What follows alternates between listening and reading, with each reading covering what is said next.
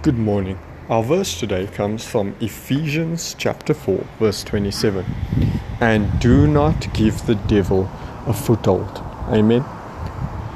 You see, the devil is always looking around, always ready to see who he can devour. And ultimately, all he needs is a foothold. He just needs to get his foot in the door, and then he's going to do whatever it takes to open up that door and get almost inside of us. And so there's there's this great um, minister of the word, and he tells this parable that he makes up, and it goes like this.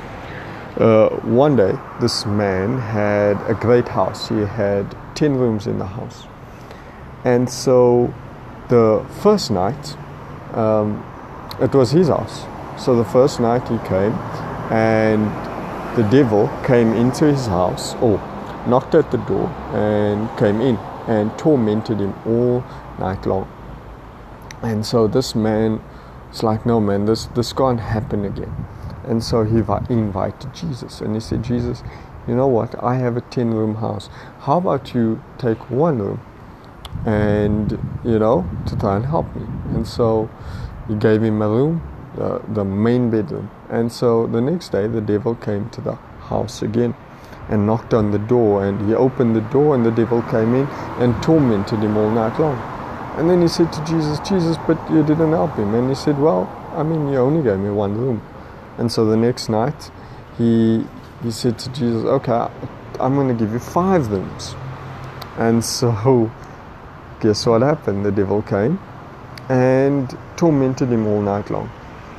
And then the guy said to Jesus, Jesus, you, you, I gave you five rooms. And he's like, yes, you did. And so I'm, I, I took care of those five rooms, but the house is still in your name. It's still your house. So how about you give me the whole house and I'll protect it?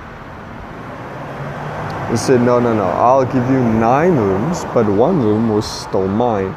And so he did that. And the next night the devil came and he tormented him in that room.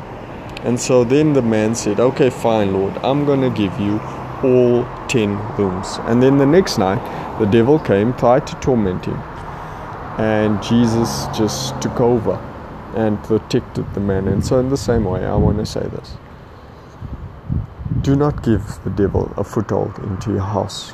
Surrender everything over to Jesus and let Him be the one who takes care of you. Don't don't allow your mind to see things that are going to give the devil a foothold in your life. Amen.